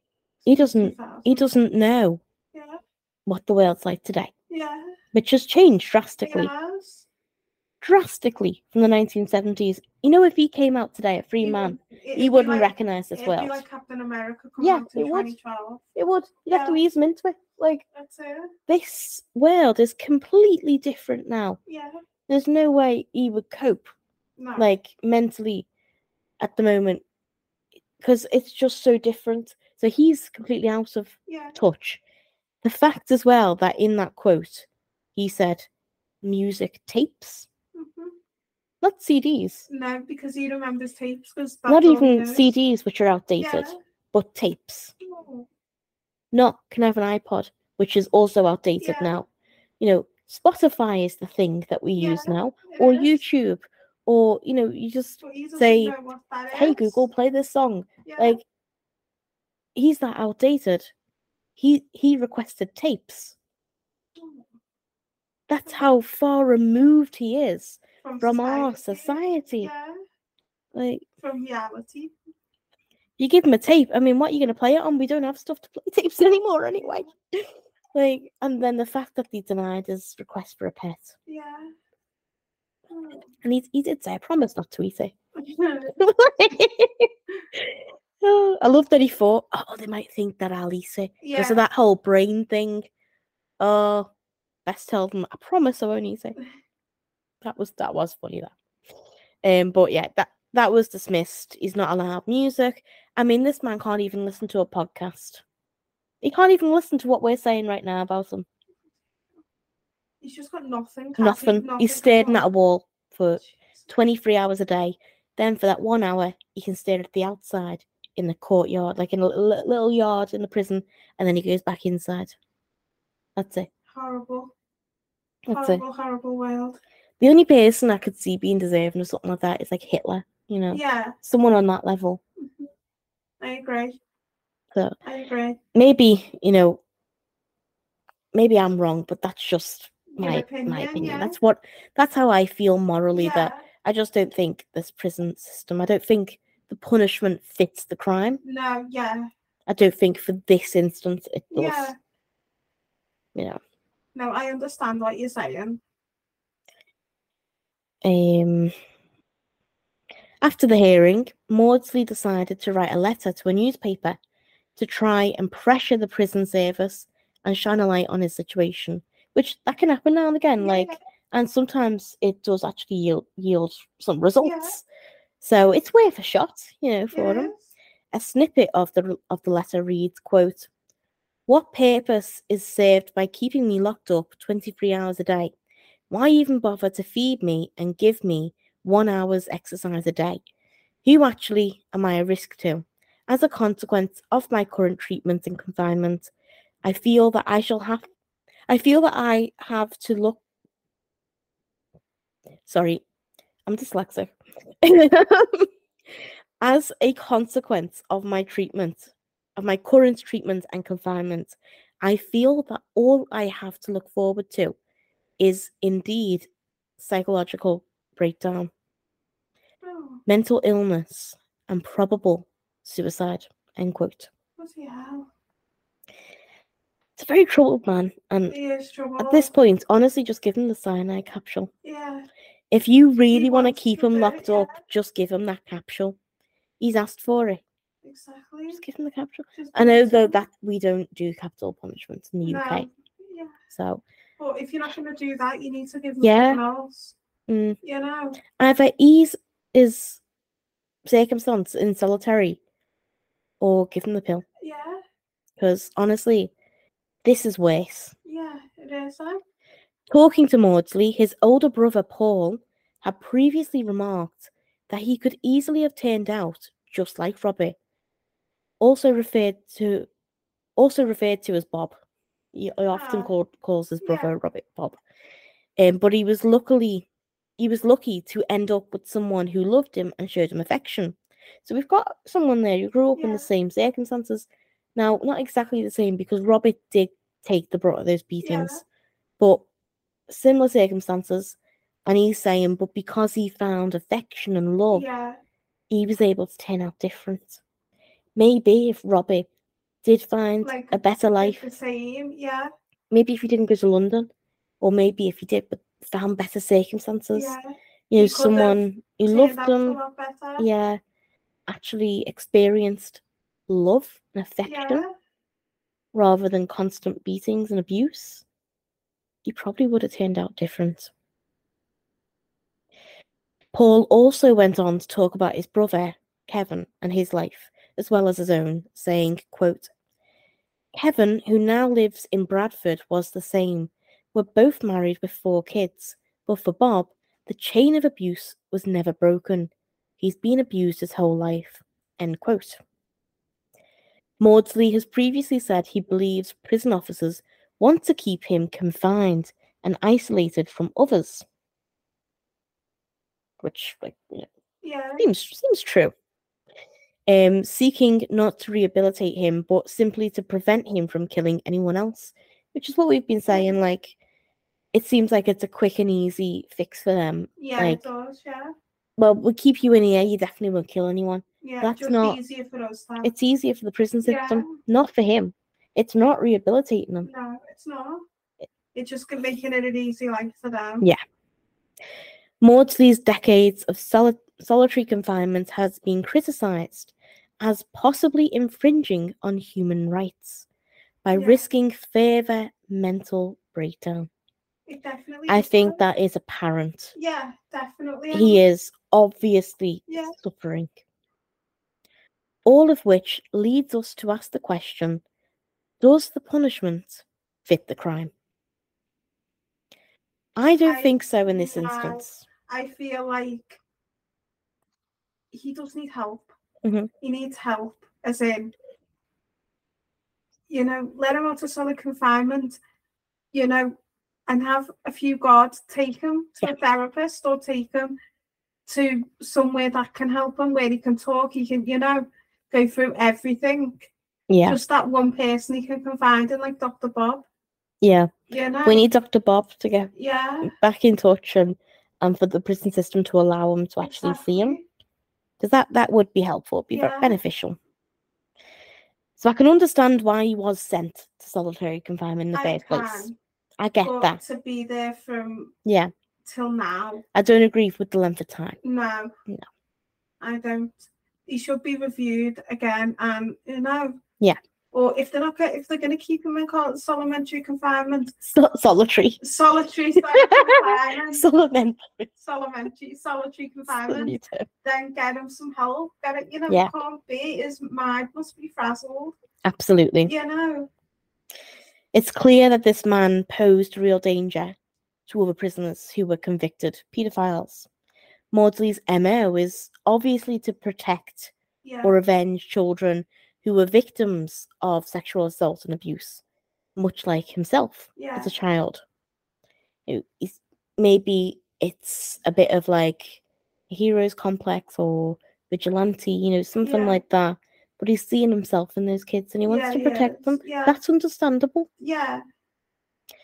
But I think, uh, oh, sorry. I do think his time in solitary confinement should have been eased and measures put in place to ensure he's monitored. Yeah. You know, I agree with that. I think potentially, I, I mean, I don't, I'm not familiar with the prison system. I don't know how it works. Yeah. But if there's a way to separate him from pedophiles, yeah. sex offenders, do that. Exactly. If there's not, then have someone assigned to him yeah. to be monitored constantly. one one on one. Yeah. Just have someone, Yeah. a guard, who is stationed outside of his door constantly. That's it. And there we go. Yeah. You can still mix with people, then that guard is there. Exactly. Yeah, I agree with that. Maybe that's not a possibility in UK prisons. I don't know. But they need to But I just think we all need to have a little think about what can be done better Yeah. here. The prison system's let him down. yeah, by far, yeah, It really has. And something else needs to be put in place. Yeah. definitely. Um, he needs help.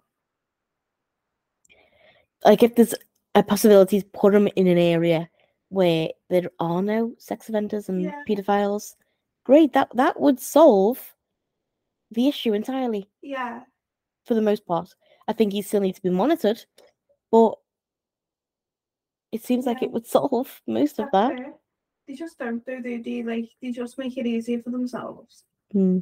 That's my opinion, anyway.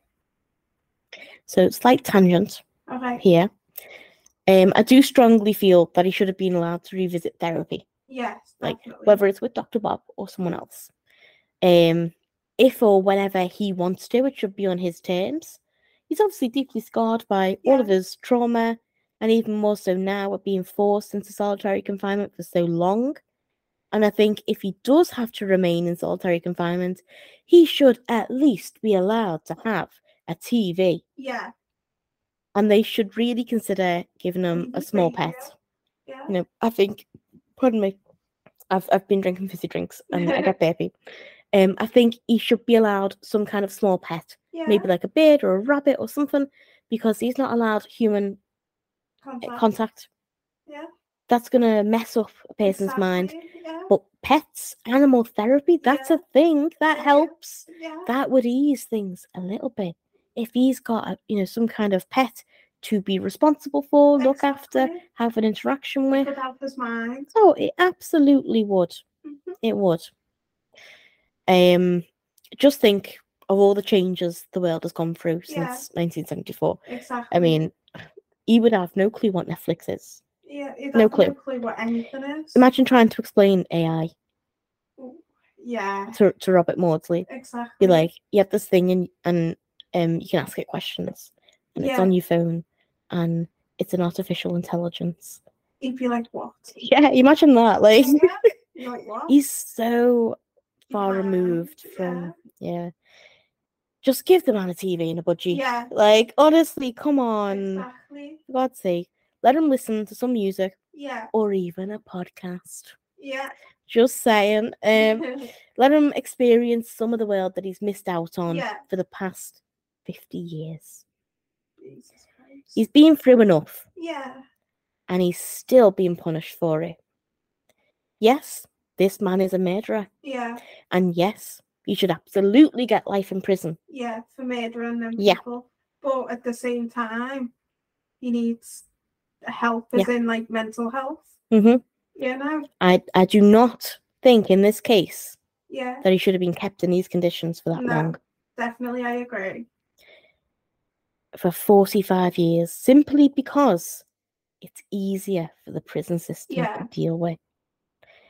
So that was the case of Robert Maudsley. Wow. I think I'm like literally gonna be thinking about this case Yeah. It's, for a while.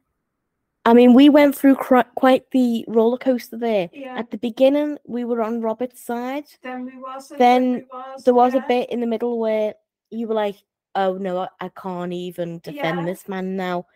And then back again near the end, we realised naturally, no, there's there's still a lot that's wrong from Yeah. you know the justice side it of is, this. Yeah. Not only is it wrong the way he hasn't really received the help that he needs, Yeah. but also the treatment in solitary confinement is wrong. Exactly. There's no good guy in this No, situation. No one is correct in anything that they've done. But I do think he needs to take out solitary confinement. Yeah. And he, he needs to take him to somewhere where he can I think talk about everything, talk about his Yeah. upbringing, talk about everything. absolutely. I think he should be um sentenced Yeah. to serve out his sentence, which which is you know his life, Yeah. a whole life order, in a psychiatric unit or hospital where they can treat him effectively, offer Yeah. therapy sessions, but also he's treated like a prisoner in the respect that he has no rights. He can't just like go out, Yeah. you know, go anywhere, do anything that he wants. Yeah. He's forced to stay in that place and he's monitored constantly, that sort of thing. I think the man's been through enough. Give him a Yeah. break and give him the help that he needs Yeah. Yeah, definitely. Because it's not one. right. It's, It's not right. not. No. It's not. So, have you got any last thoughts about Robert Maudsley before we wrap this up? I have I feel like I need to go away and think more on Mhm. it. You know, I do because I feel like it's a case that I will be thinking about for a while now. It's a it's lot. a bit, yeah. Yeah. It is a bit of a roller coaster where you're like, I need to sit. Yeah, think, I mean, know? I did know a little bit about his case Yeah, before I, just researched this. Yeah, I knew a little bit, but looking into this, I realized that I didn't even know half of it. And I was outraged by yeah, the prison system's response Yeah. and the fact that he was denied simple things like Yeah. TV and music. It's not asking for a lot. It's not. What's he going to do with that TV and music? Is he going to murder someone by watching TV? That's it. Especially when he's still lad out. If he's, you know, he's forced to sit there in a room Yeah. for uh, like 50 years, well, 45 years in solitary, 50 in prison in Yeah. total. So, like, just give him a TV, Yeah. a budgie, and some music, Exactly. and give him the help that he needs. Yeah. They need it. Yeah. Well, I think that just about does it. For I'm this case? overwhelmed this point that I need Yeah. to sit and just think. I feel like we've been through a traumatic Yeah, event together. have. Yeah. I know. Can't imagine how he feels. Exactly.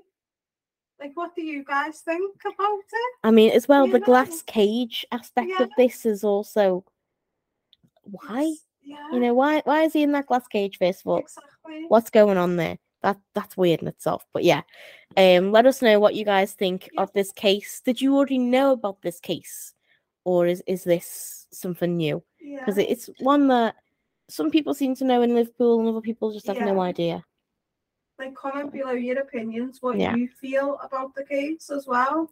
and if you want to see more episodes like this let us know in the comments suggest some episodes as well yeah. whether that's local ones or different ones like yeah, let us know in the comments. Yeah. And uh, Yeah. stay cozy.